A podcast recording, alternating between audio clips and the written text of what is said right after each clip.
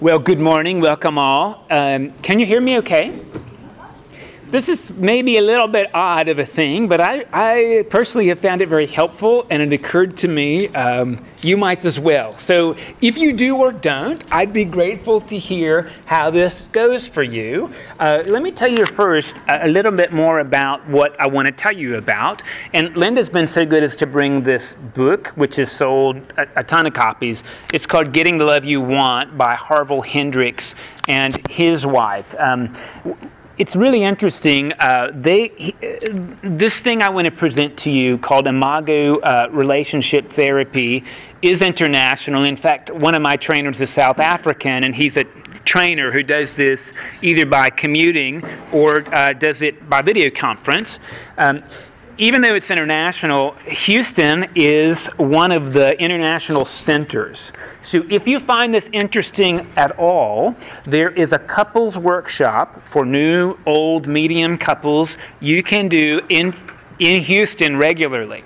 Uh, the, getting the love you want if you if you google that and look for workshops you have the opportunity to do this downtown it's usually two and a, it's like like a Friday evening, a Saturday, and a Sunday morning, and I'll give you your church pass if you do this, uh, because it really is interesting. It's not a newlyweds thing. It's it's really exercises you can do as a couple at any point in your marriage to strengthen your relationship. And um, again, that's imago relation therapy is what they developed. Dr. Hendrix actually was a teacher at the Perkins School of Theology at SMU. So I'm not, he grew up Baptist and then he was this professor of pastoral care. And interestingly enough, um, his first marriage didn't work out. and he married a woman named Helen whose first marriage didn't work out. And while they met, he started to try to develop why is it that that happened and what could be done differently? And one of the things that's really interesting about this book and what I want to offer to you um, is that a lot of marital counseling therapy works like this the relationship is the variable. So, what happens if you're having marital issues, a lot of counselors will say, Well, you go to individual therapy and see what's going on, and when you fix yourselves, the relationship may or may not work, and you'll make that choice. So the relationship's the variable. Uh, the Imago approach is really quite different. It says the relationship is the given. The relationship is the thing to hold on to, and the relationship, interestingly enough, is the thing that offers to heal you individually. Now, I, I want you to know some of what I'm going to tell you, you might say, that sounds like pop psychology and kind of crackpotty. Um, fair enough and fine. Take a deep breath though, because it's really it's a really interesting way to go. Okay, so what I want to do is give you, I've got several handouts, some of which may or may not be helpful, and I didn't expect you to, to like read them now, um, but here's sort of an introduction to imago therapy in about three pages, and then there's an exercise I'm going to walk you through on the back that you can literally use with your significant other, word for word. That seems wooden, uh, and that's fine. I'll talk to you more about that in a second. All right, should we share for a couple? No, take, take one each because what you'll want is the exercise on the back. I, I, I trust. You, you'll want to have them. A little bit of my background here I, I'm not a therapist. I'm not licensed. I, had pastoral care. That was one class in seminary. Um, I do premarital counseling. I always tell my couples to please pick somebody else they usually say, "Oh, we want to be with you." I, this is so odd to me, uh, but so I do it, and that's actually why I took this, um, so that I could learn more about how to do it. Um, and I've learned. Uh, I think that these skills have been really helpful in my own marriage because, of course, I've gone home and tried them out with my wife's consent, which has been great. I'm just going to take the extras so that I've got one, if that's okay. Uh, yeah, I need another one. Good. Thank you. And if you want any more of these, let me know. Uh, the book Linda held up, "Getting the Love You Want," you can buy that at uh, on Amazon or Barnes and Noble, actually, because it's a bestseller. And ultimately, it has all of the little dialogue exercises in it that I'm going to introduce to you over the next couple of weeks. Now, I would tell you, this is not a workshop, so we're not going to break into couples groups and have you do stuff and come back new couple is going to sit in the middle and we're all going to watch how they do this. To be honest with you, we could do that because um, part of what the skill set asks is not to try to bite really hard bites, it, it talks about taking easy ones. And those are the skills I want to give you today, or the exercises today, are a couple of the practices they recommend that are actually pretty easy. So, the first thing I, I, I want to tell you, I've really been talking to a parishioner about this quite a bit. I, I have a math degree, uh, which means nothing really. Um, I don't really understand science, but the um, scientific approach from this, actually, a lot of it comes from the study of quantum mechanics. And, and I put this uh, to you um, from the little bit I understand, Lila has helped me understand a little bit more. She's a real scientist. Um, we often have these experiences where we, where we feel disconnected from other people. Maybe they didn't say what we hoped we would say, or even they did something intentionally to hurt us. So we feel disconnection. At the quantum level, though, there is no disconnection everything is fundamentally connected, which means there is an experience of disconnection, but there's not disconnection. Does that make sense what I'm saying? Um, theologically, it's really interesting. I, I, by the way, I'm not endorsing this, but I, I just I want to drill this down because I, I, think it's a really important approach. Um, I've read a number of theologians, um, feminist and otherwise, who have basically railed against a number of uh, things that have happened to them, particularly people who were abused. And what's, I don't want to say interesting, but holds up is that even in a moment of abuse, there's connection with the other person and with the universe. Uh, that doesn't mean it's all okay. Not all connections are, are equal, right? But there's connection. So, one of the things that starts out is that in uh, relationships that are feeling um, isolation and tension and stress, what they call the power struggle, you experience disconnection, however, the connection is there. And, and how we engage with that is, is sort of uh, the deal. So they, they emphasize a couple of different journeys, but what I want to say is um, they, they offer this sort of timeline of relationships, and I want to give you three stages. Uh, the first stage of relationship is called romantic love. Now, now, you may know about romance. I remember when I had first met my spouse and we decided that this was going somewhere. We were walking into a, um, a grocery store one day in the middle of nowhere. We knew nobody. And this lady walked by us and she went, Ah, young love.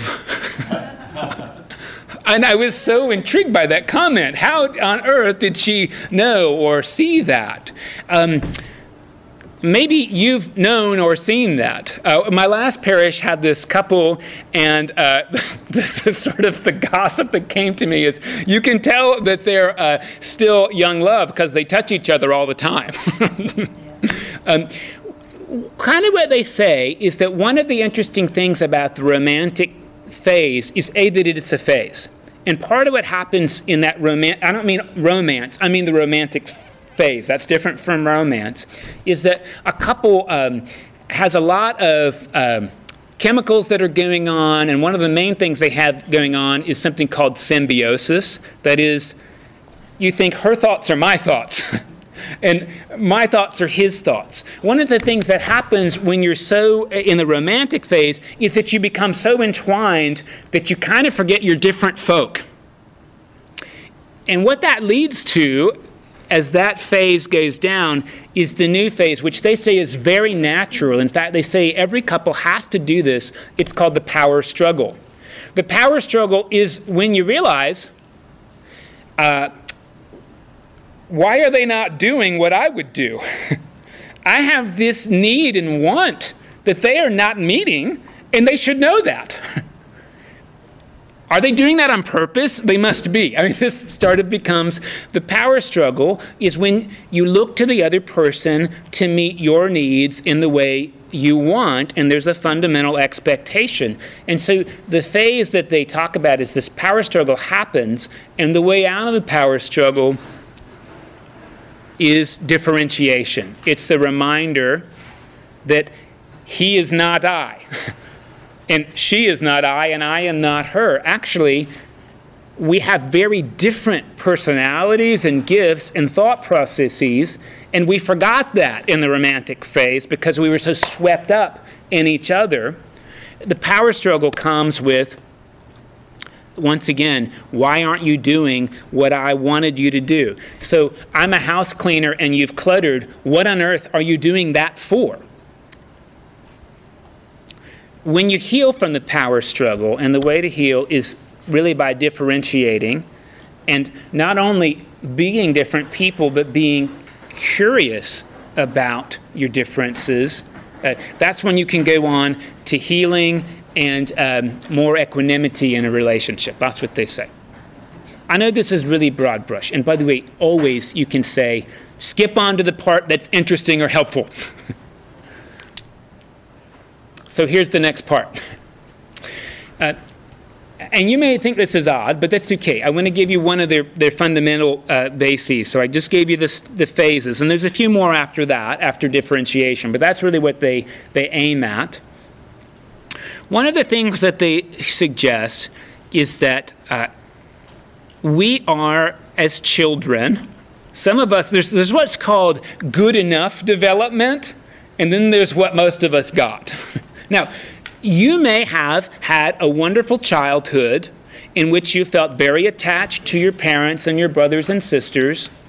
You're able to have positive, reliable attachments with other people. But part of what they suggest is we all had parts of our childhood that were a little bit graded. So, so to tell you psychologically the differentiation, there's your authentic self. There's who you are by God to be. All of us have different gifts, all of us have different graces and inclinations. And then there's your adaptive self. So we adapt children for the sake of their safety and to function in society. So a child might very authentically run across the road without looking. We need to adapt them to not do that so that they're safe. Some adaptations are very helpful for their safety, and some, frankly, we pass on because our parents or grandparents or teachers or uncles gave us adaptations to meet their own. Consider this for a second, and, and, I, and I'll go ahead and be a little revealing that I have a daughter who's very, very happy uh, to be around the home in her underwear, even though she's six and a half. I just said even, even though. That's because I wasn't allowed to do that. You it's really important to me that my daughter feels very comfortable with her body. Particularly because I didn't feel comfortable with mine. Now, you know, privacy is a really important adaptation. It's really critical to know when it's our right to be shirtless as a man or a woman or pantless or underwearless, right? I mean, these are really important things we want to adapt our kids to. We kind of all get those rules. The question is not the rules themselves, it might be how we were given the rules. So, if, for example, you were running around the house naked at the age of three and you were given, How dare you? That's awful! You probably got the skill, but the way you got the skill probably colors how you feel about your body, about nakedness, and how you should help others adapt. Does that make sense what I'm saying? At a very basic level, right? There's other adaptations you might have got that don't seem that even important, like how you address um, uncles and aunts, or how it is that you hold your silverware, or how you uh, were taught. Were you taught by punishment or reward. You, you all get what I'm saying. Uh, adaptations are necessary, but often there's a coloring that happens to them that can lead us with certain ill effects how we feel about ourselves, what it means to be in relationship with each other. If you've seen this show, and I don't recommend it to you really because everything in it's negative, if you want to see ill adaptation, watch a Game of Thrones. There's not really a single person in that show that has healthy adaptations. In fact, if they do, they die. That's sort of the rule of the show. If you're compassionate or kind, you die. Now, that's a way of being in the world. Uh, it's really going to make relationships difficult. So, what they say, where they start, is that we've got our authentic selves, we've got our adapted selves, and part of our adapted our adaptations actually include wounds. Your body is not good. Do not show it, right? This is blank, you are blank. We get these sort of messages alongside the adaptations. And what they assume, this is really interesting, is that when we pick a mate, and we did, we picked, we subconsciously have chosen somebody who reintroduces our childhood in a couple of different ways. Perhaps they have complementary traits to our parents. So they offer what we didn't get but they also have traits that our parents expressed. They may not be the same, but they resonate. The reason they say we do this is because uh, what we're actually looking to do is go back to that childhood stage, re experience that, and heal it. So, one of the things they say is in our relationship, one of the biggest things that creates a power struggle is intimacy because it triggers that thing or those things or those adaptations that were honestly traumatic for us as kids. And when those things are triggered, what we want in our spouse is not to move on. We, we want to heal those parts of ourselves. Well, this is going to sound a little bit weird, Now, if I didn't get it quite right, I, will try to do it a different way. So please, you tell me if, I, if this is making sense. Again, hold on to this theory whether you buy it or not for me. Um, part of then about coupling allows, allows us to go back to those parts of our authentic self that were maladapted and heal them. So, what's in it for me? My wife offers to help me heal. Inner child is funny, but to heal the wounds in my authentic self. She offers that to me.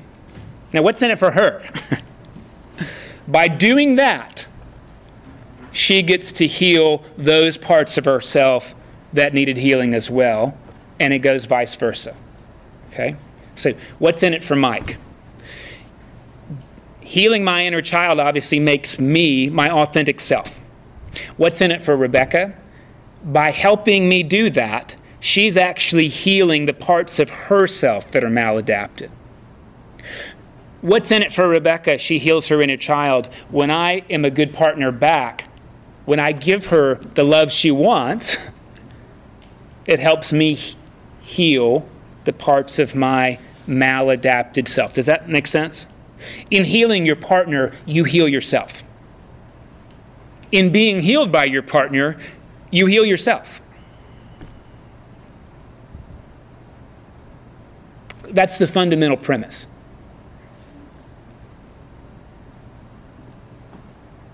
I just want to check on that and see. Now, you might be thinking, hmm, I wonder how my partner is like my dad or my mom or my uncle. That may be hard, and I want to tell you there's this interesting thing. You may not even know it. You may not be able to identify. That's the interesting thing. If you could see really carefully what you needed to grow and how to do it, you'd probably already be doing it. you might know what you need to grow, but you may not know how. And the suggestion here, it's by healing your partner that you heal yourself. That's the how. And that we need fundamentally a couple's relationship to do this.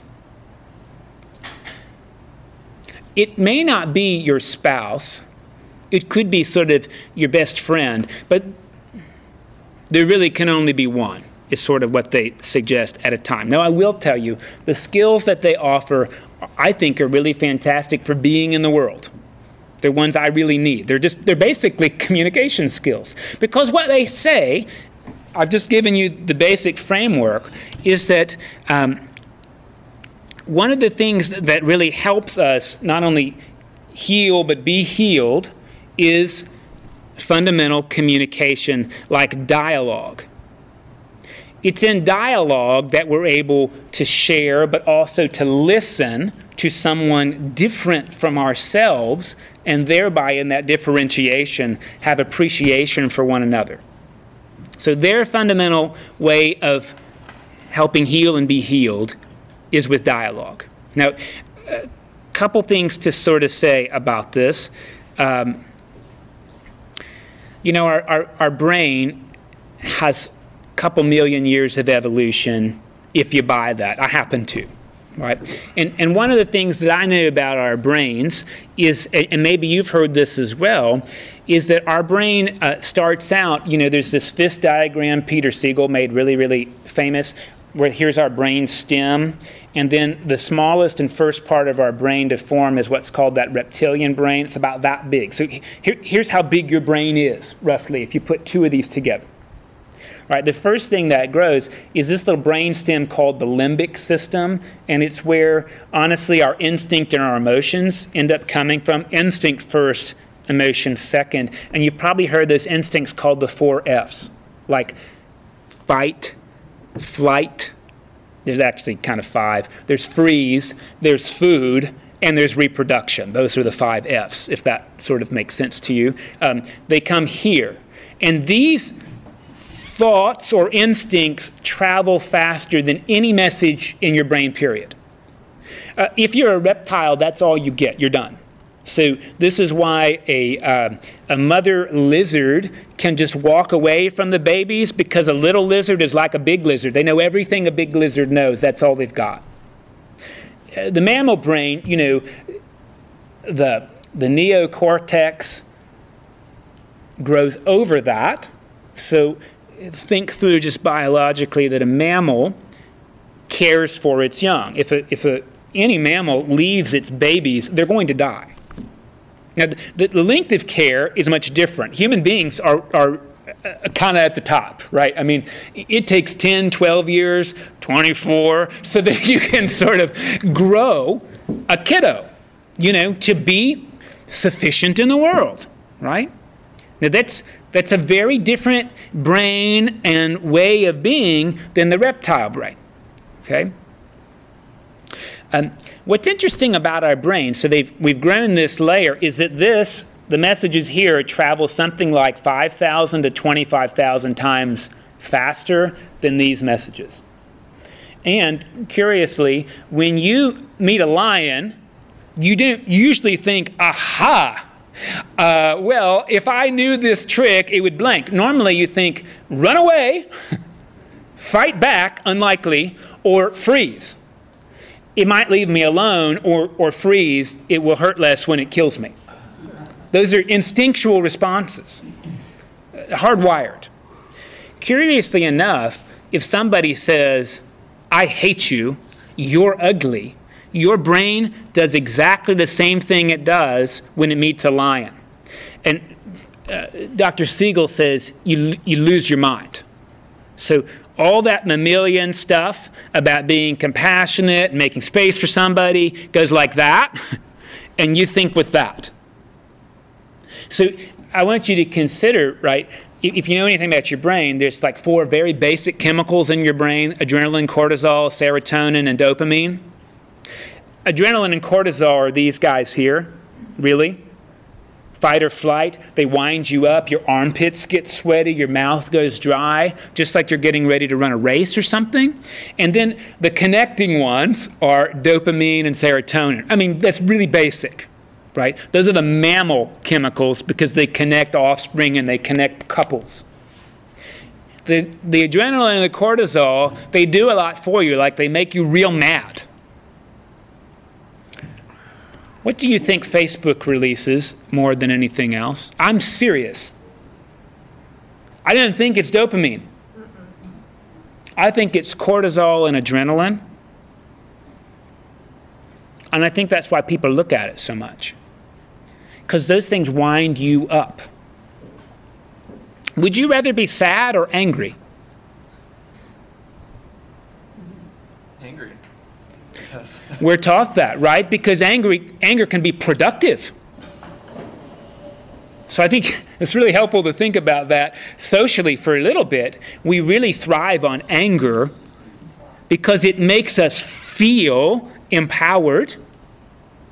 And this is part of our power struggle, don't you see? Part of our power struggle, even in couples. And sometimes, then, as a result, think about this if this is right, your partner does something to slight you, you can be hurt or you can be mad. And in general, right, it's really revealing to think about what you do with criticism. Do you let yourself get hurt or do you get mad?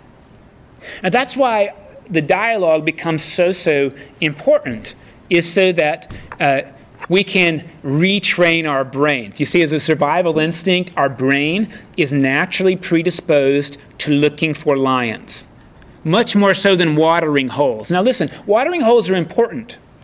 We need that stuff. But our brain is actually hardwired to look for negatives. Hardwired.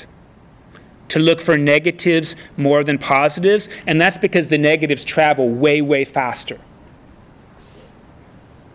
A lot of people have done work in doing things like writing gratitude journals so that they can reflect. I mean, really, the point of that is to help retrain your brain so that the links you make to this new part, the part that can think abstractly and raise offspring and be in couplehood, we want to train those pathways to travel as much as or faster than these ones.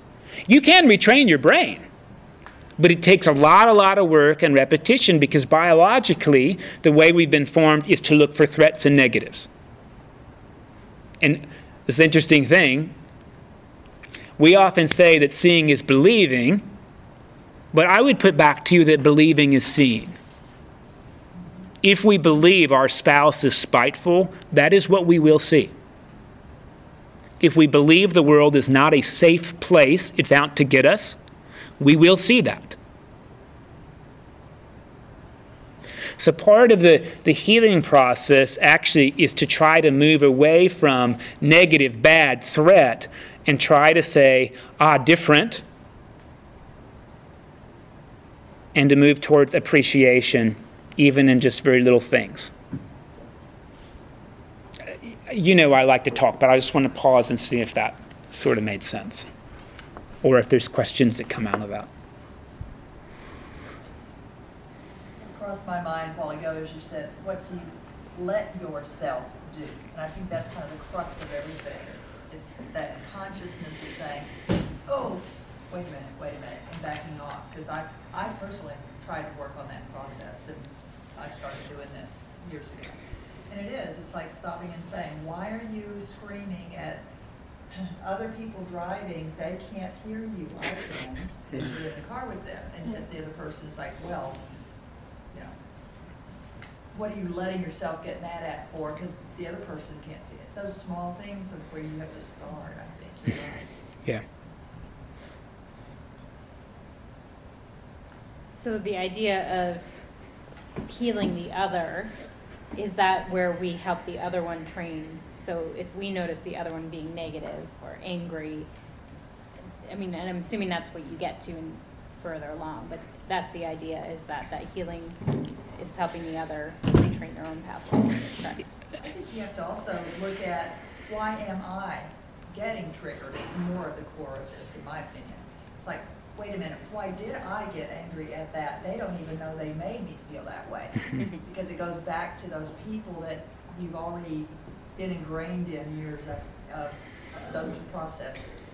And that, that's my first step, is why am I feeling that way about what they just did or what I see out there. And then changing your perception of that. Every now and then when we get where I want to do something or she wants to do something, we remind each other saying, what would you do if I wasn't here? Yeah, Hmm. a statement. You know, and we've only been together for ten or twelve years, but, uh, you know, not thirty or forty, but still, that, uh, and, and we had full lives that we brought to a relationship. So after that, you know, the early conversations we had, I said, look, you know, I have a couple of habits and I've, that I've developed over the years. One, I've done them a long time. Secondly, I'm really good at them, and I'm not gonna forget them. So you're gonna, this is who I am. Mhm. And every now and then, you have to remind that. So, yeah, it's uh, maintaining that identity and continuing to be a better person yourself, or it's much better in the relationship. Yeah, We you, need a healthy way to blow off steam.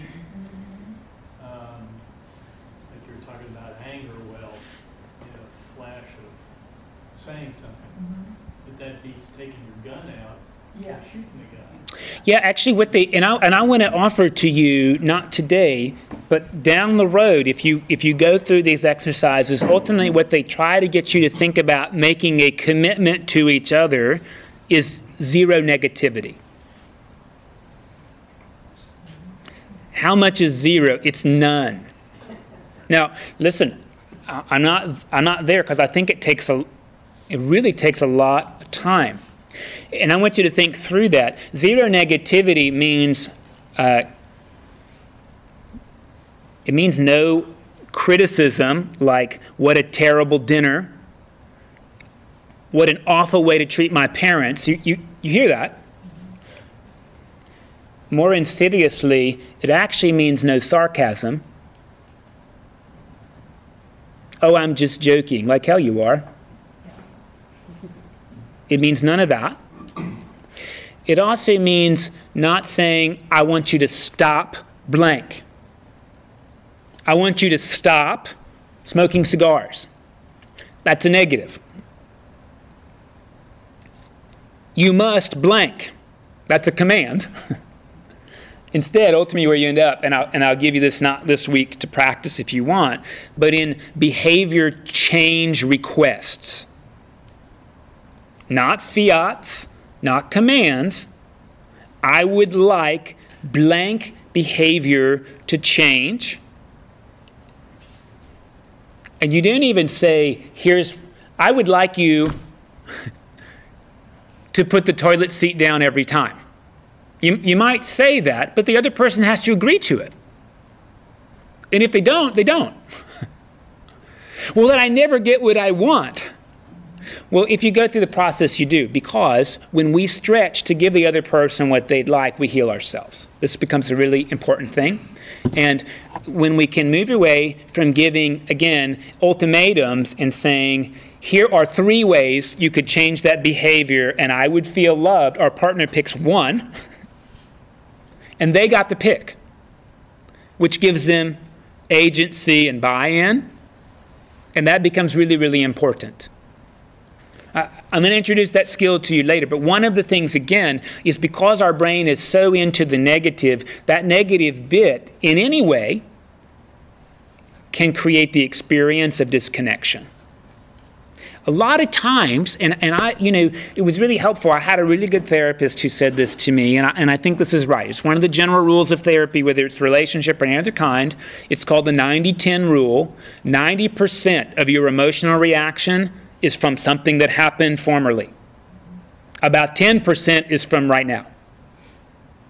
So if you've ever parented a kid and kid did something like threw trash on the floor, if it were the first time that happened, you'd be just fine. You know, really, you'd say, sweetie, we don't do that. Or, hey, listen, uh, yeah, whatever you do, you give some coaching. But because that's been happening for five years and they haven't learned, you see, that's the 90 10 rule. And in relationships, it works like that too. So part of it is going back to the, the deep 90 spot, which is the child ad- adaptation. I don't mean like when you were 18, I mean when you were like five. You say, I don't even remember that. You've got some memories. And, and that's sort of what you end up going back and doing. And again, that zero negativity becomes really important because even if you've been together for 50 years, you don't know everything about each other. And if you think you do, you're going to be in the power struggle some more. Because you're different people and you have different thoughts. And that's sort of the goal is to say, aha, like I'm discovering more about why I was attracted to you and our commitment to one another. Okay, so here's what I, yes, sir. I just have a uh, question. So she sparked something that, that you and I have discussed this dopamine connection and everything like that, how dopamine on the internet, you kind of get, it can kind of be addictive. Now, I know that adrenaline can be addictive. It is. How about creosote? Or Cortisol, it's pretty, it works similarly to, to um, So it can be an, so you could be addicted to anger. Yeah, you know, uh, like like those thrill-seeking junkies. What you know, what happens, right? Is that it it releases that. Think about a thrill, like jumping out of an airplane. That's like seeking out a lion. Like you know that's a mortal threat. Now you've got a parachute. And by the way, I'm not criticizing that, but you know, if people who are seeking adrenaline you keep jumping out of the plane, you either like that for what it is, or you start to realize it's not re- releasing the same adrenaline it used to. So, how do you up the ante? If that's all it's about, well, you go base jumping because that's less safe. Do, do you know what I'm saying? You go climbing without a rope, whatever it is. Uh, That's sort of, I think that's the, the, the deal. And in some ways, right, hardcore drugs, some of them release adrenaline, so you up the dosage. I mean, just in a, in a really crass way, that's what you do. Um, I know folks who seek out arguments because they're adrenaline producing. Do you know people like that? Arguments. They seek out fights. Now, you know MMA people, that's adrenaline producing, they do that. But I know people who do that verbally, particularly when something bad happens, the way they mitigate that is by getting mad and getting even with somebody else because then they're living in the adrenaline brain. By the way, all that hurt didn't go away. You just it was a distraction. So you didn't have to feel it. Does that sort of make sense? So one of the things that Imago does and suggests is that in order to help retrain your brain, we really should start with appreciation. How often? Well, as often as you can. now, there's a couple of things that are helpful before I show you the appreciation dialogue. One of them is, and, and I think you've heard this research, there's two really helpful connecting things no matter how you're feeling in the moment. One of them is breathing. So, none of this, these dialogue skills work if you say, I really appreciate you brought donuts. because your brain says, Lion, attack! oh, do you? So, one of the ways that's really, really helpful is before even words are exchanged, to put yourself in a space. Now, if you don't know this, they normally suggest doing somewhere like three to five of what's called tactical breathing, depending on who you listen to. This is the same way that a biathlete, you know, one of those skiers that shoots, if you just ski and pick up the gun, you're going to miss. You have to train yourself to breathe so you can be steady. Even if you're like pistol shooting, your breath is really important to hitting the target. Is anybody a shooter? Breath control is really important. Yes? Mm-hmm. Imagine if your heart is beating at 140 beats a minute. So one of the ways you slow your heart down and center yourself is, is with this tactical breathing. So if you've done yoga, you probably know this right? It's a way about just being centered on your breath. So you begin, depending who you read, but uh, in general, I think the way you begin is by breathing in through your nose. And you don't just breathe in to fill your lungs, you try to fill the bottom of your belly, and then your diaphragm, and then your lungs. So all of those things. And then you hold it when you're full for like two or three Mississippis, and then you breathe out through your mouth initially.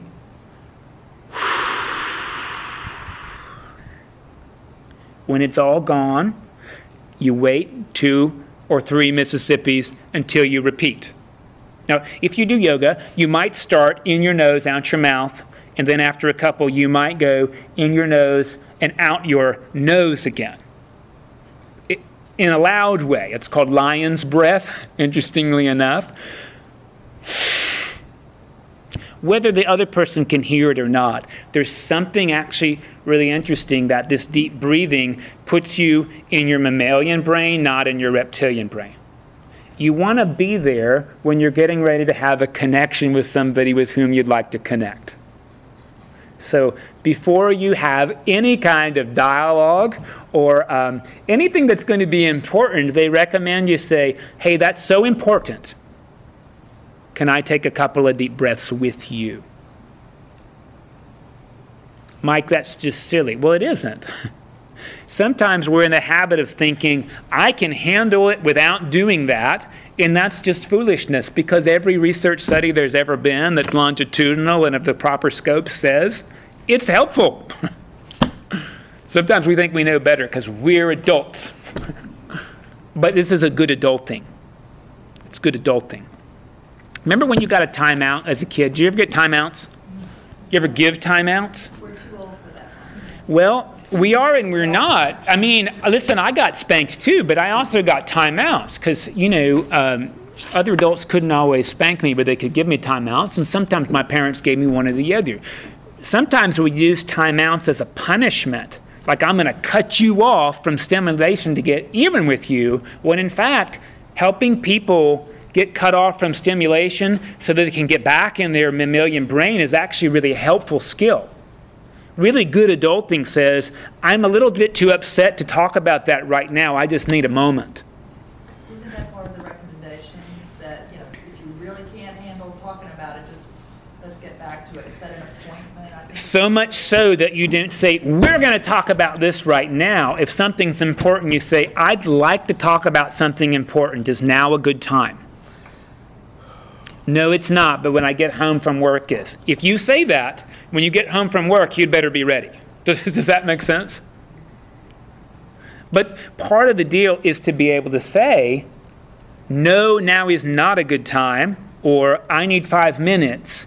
And another part is, we're going to talk about this right now. When you say that, what you really mean is, I'm going to give you a lecture right now.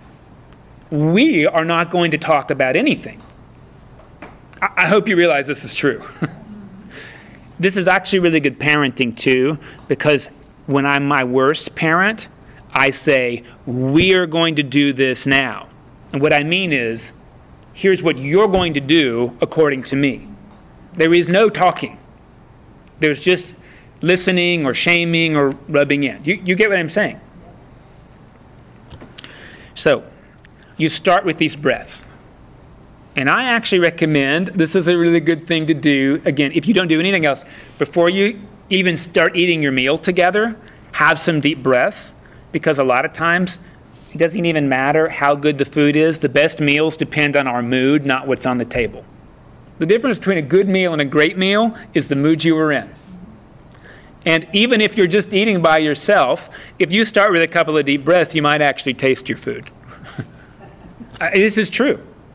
So you start with some breaths. Another thing you might start with, or end with, or both, are a couple of forms of touch. Now, it's true that hugging releases dopamine and serotonin, but do you know how long you need to hug somebody for that to happen? Anybody? 20 seconds. Month and a half. 40 to 60. 40 to 60 seconds. And if you'll, uh, I don't know if you need a timer, but you can. Set the timer and give each other the 60 second hug. Boy, it's going to feel really long if you're just used to the quickie and let go. A 60 second hug before or after, or both, doing any of these skills is deeply connecting. There's been some really interesting research about what holding hands does. One of the ways to overcome racial or ethnic stereotypes is to hold hands with the person you're prejudiced against. If you want to maximize it, you don't do it like this, you lace your fingers. because there's more surface area. This, this is really like people study this.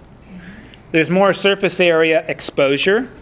And if you can do that, hold each other's hands while you take these tactical breaths, great way to start any kind of dialogue. Try it just once, or try it for a week and see what it does to the dialogue you have. That's where you start. Now, on the back of the sheet that I gave you is the first dialogue. And listen, when you do behavior requests, like, I'd like to ask you to make this change for me, you start with an appreciation dialogue, not to butter somebody up, but to remind them that even though there's a change, you appreciate them. Does, does that make sense? And it doesn't go like this. You don't say, I really like your hair today. Now, here's what I want you to change. you, you, you spend time on this because by spending time, you're, you're introducing your partner not just what you like, but why you like it and what it does for you. Now, before uh, you, have turned to it, and you're going to see the receiver is going to do something called mirror. Mirror is when we offer back what we've heard. Now, when I was in sixth grade, we learned this. What I hear you saying is blank. And I grew up in a house that was very, very suspicious of psychology, which probably explains a lot about my own dysfunctions uh, and the wounds I have as a kid that I need to heal. Um, but what's really interesting is uh, mirroring is really our way to show that we were, in fact, paying attention. Mirroring does not mean I tell you what I think you were trying to communicate from the depths of your soul. Mirroring is when I say back what you said to me. So it goes something like this. My wife could say, I really appreciate how you cook dinner every night without asking for help. You really appreciate that I cook dinner every night without asking for help. Did I get that right? Well, you did. Is there anything else? Well, you do it and you try to come up with new recipes too. I cook and I try to come up with new recipes. You may say, Mike, that's just obnoxious, it's wasting time. Um, you don't always have to do it, but the truth is, if you're in the power struggle, it's really important to know that your partner is listening to what you have to say and not evaluating what you've said. Uh, one of the neat things about spiritual direction, if you were here for it when we did this, is that you listen to somebody share and then you talk about what that did for you without evaluating their experience. Now, I, will share. I, I, I realized these skills came to me at a much better time because my wife would come home from swimming and I'd say, Did you have a good swim? And she was like, Stop evaluating my swim. And I thought, Well, geez, that's picky. What am I supposed to ask? Well, what I could ask is, I'm interested to know about your time at the gym or in the pool. Is there anything you would care to share with me about that? What she heard was, Good. Is it good? Well, it was good. No, it was bad. and either way, it was an evaluation about her time instead of curiosity about how she spent it. And you may say, Mike, that's really, really annoying. But actually, I think it's quite helpful to think about the difference between mirroring and curiosity and evaluating. Good according to who? Me. I'm the one asking. what's good mean to me? I swam a marathon. Did you swim like I did? did you get enough work? You, you, do you understand what I'm saying? Um, particularly in a moment where you're feeling like communication's not safe. And safety happens a lot of ways. It happens through criticism, it happens through evaluation, which is really a kind of criticism. Mirroring is a really helpful way, or so is just curiosity. And the smallest word changes actually make really big difference. So the appreciation dialogue. Started with a couple of deep breaths, interlacing fingers or a hug, and then we take turns You can say, I'd like to go first and I'd like to give you an appreciation. Or you can say, listen, honey, can we try doing this the next week every night? And here's your script and here's mine. You'll notice on here there's no questions. Because particularly when you're in a power struggle, questions feel very leading. there are sentence stems. That may sound silly, but it actually has borne out to be very important. So the first person says, One thing I appreciate about you is that you cook dinner every night without asking for help. Okay, one thing you appreciate about me is that I cook dinner every night without being asked. Did I get that right? Yes. Is there more? Nope, you got it. What that means to me, this is the next pit, this is the next sentence stem. Right? What that means is you're respecting uh, my work time, or uh, you're using your creative time to do this, or you're really showing me. Um, that you're committed, what, whatever it is you say, right? When, and then you mirror that back, right? When you do that, I feel. Or you can do both of these in one. You could say, and that really touches my heart because, mirror that back. And how that's similar or different from what I experienced in childhood is. Now, these are all short. I want to tell you, if you get into a, a, soliloquy here, you've gone too far. You really want to think about one or two sentences when you do the appreciation dialogue. Short. There's ways you can walk back to childhood together. By the way, how many of you really know the panoply of your partner's childhood experiences? I don't mean like where they grew up and the name of their first grade teacher, may not even know that stuff. How many of you have spent time with your partner's childhood? Some, some of you have. Some of you have. Every day. Now, remember, childhood, I'm not talking about their teen years. I'm talking about the most formative years, which is like eight and under. Um, this isn't about fact sharing. It's about, really, it's a way, if you think about it, it's not like just giving a compliment like I like your hair. It's really trying to say, listen, here's what your way of being in the world does for me, touches my heart, and even touches how my heart was formed. So it's really a way, you, you, think about it, well, geez, if you're thanking somebody, you're really telling them about yourself. In some ways, you are. And you're telling them how it is as a couple that they are helping you grow and heal, and how that person is healing you. Does that kind of make sense? This doesn't mean you lay down on a sofa and someone's got their notebook and their glasses. It doesn't mean that. You do this eye to eye and face to face. How many times a day can you do it? The more the better. They could be really, really small things, but if you're able to think about how the small things your partner does touch your heart, that grows your appreciation of them. This, like I said, it's not a workshop, but it could be. Herb, you were going to say something. Just to ask, um, you know, this, this part about uh, expressing how it's similar to your childhood. What is that designed to do? It's it's really designed. You, again, so their premise is we've subconsciously selected our mate because they represent some part of our childhood that we're looking to heal. And so even if you took that off the table, it really is a way of knowing why that means so much to you. It's meant a lot to you for a long time. Like it's a core appreciation. It's not just a, oh, I like your hair color. Uh, it could be hair, but it goes deep within me. It doesn't just touch my heart today, it really touches my deepest heart, if that makes sense.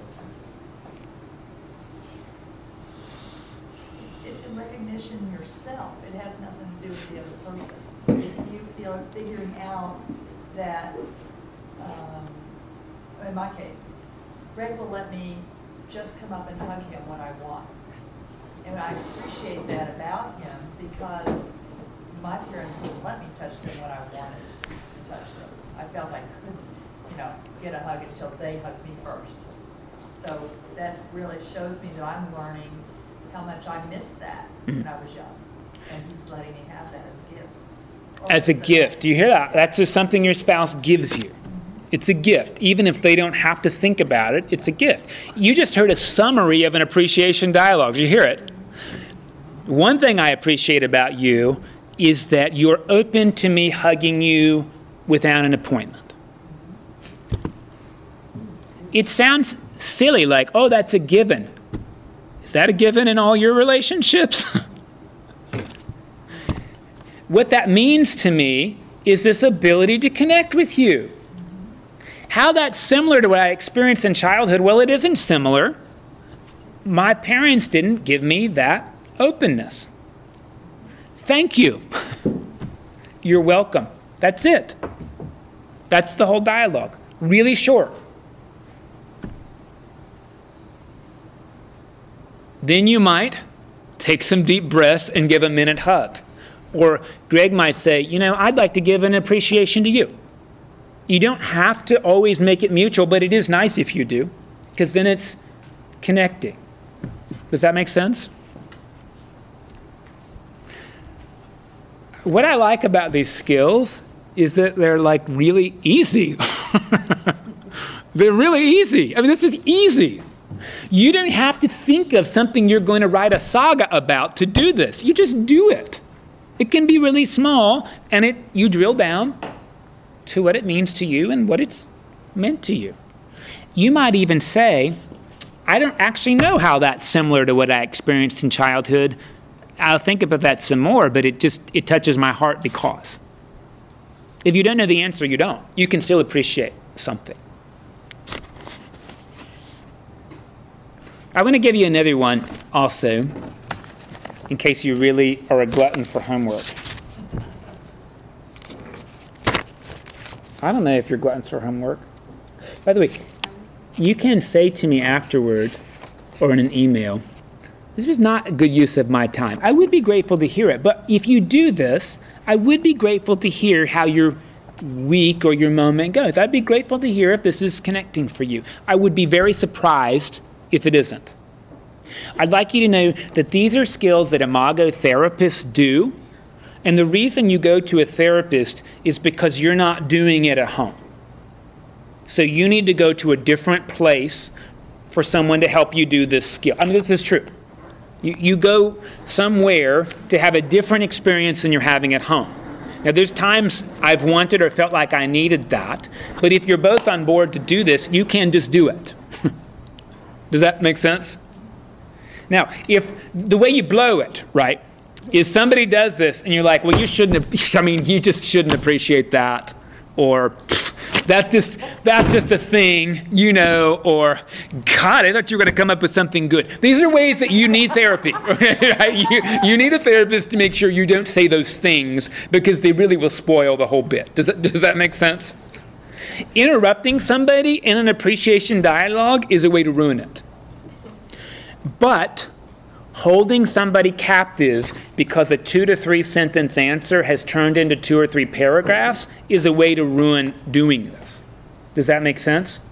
So, if that is a danger for you, you may want to plan ahead and not just in the moment concoct this. Does, does that make sense? Two to three sentences, because if we go long, we're going to lose what, they what we really appreciate. There's other ways we can do that. This isn't that way short.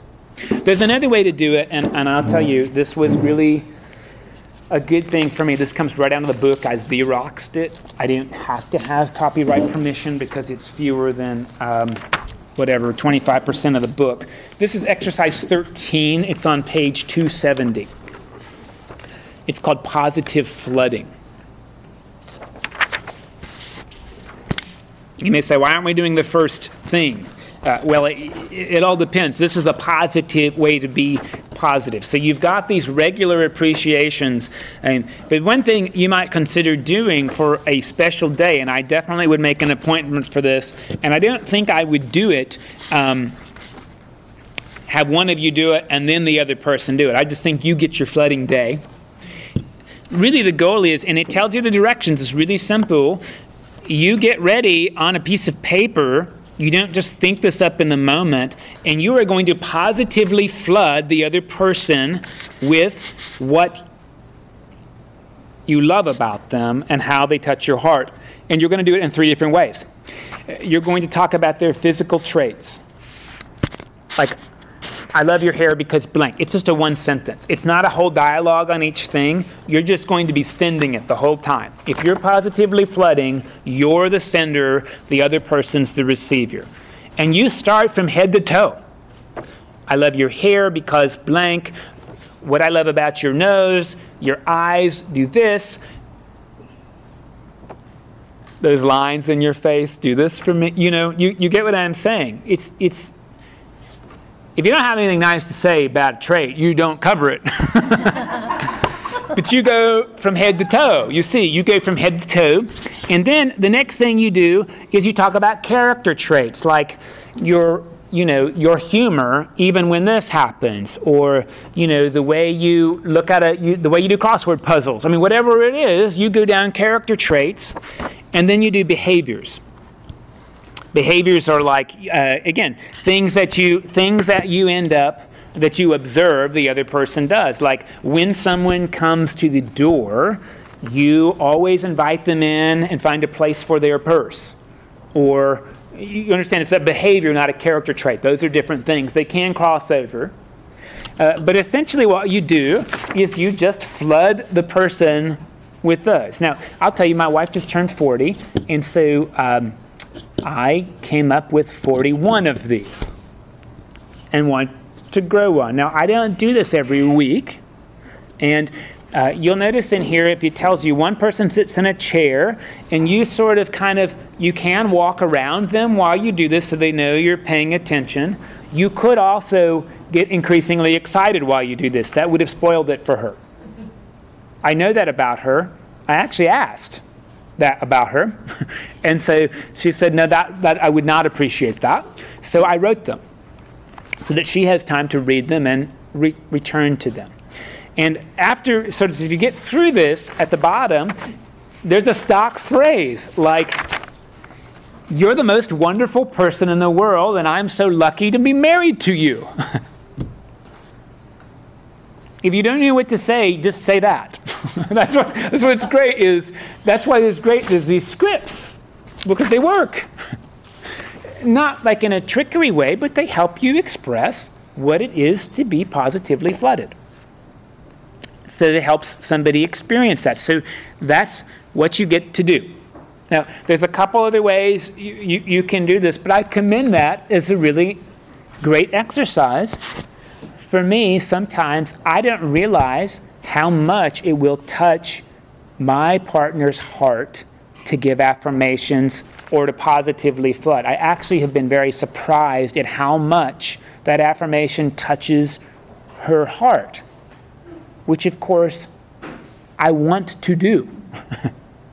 Mike, that touching of the heart, is that the authentic self that you mentioned earlier? I think so. That's the authentic self. Yeah, I think so. Okay, uh, any questions? I didn't expect you to positively flood this week, um, but it's a pretty cool uh, Easter moment to positively flood your spouse or partner. And it's also a really good practice to do these appreciation dialogues. So if you do that, I'd like to hear from you. And next week, I'll have some other ones for you if you're interested. And if you say, Mike, this is a waste of our time, let's please do something else, be grateful to hear that too. Thanks for being here today.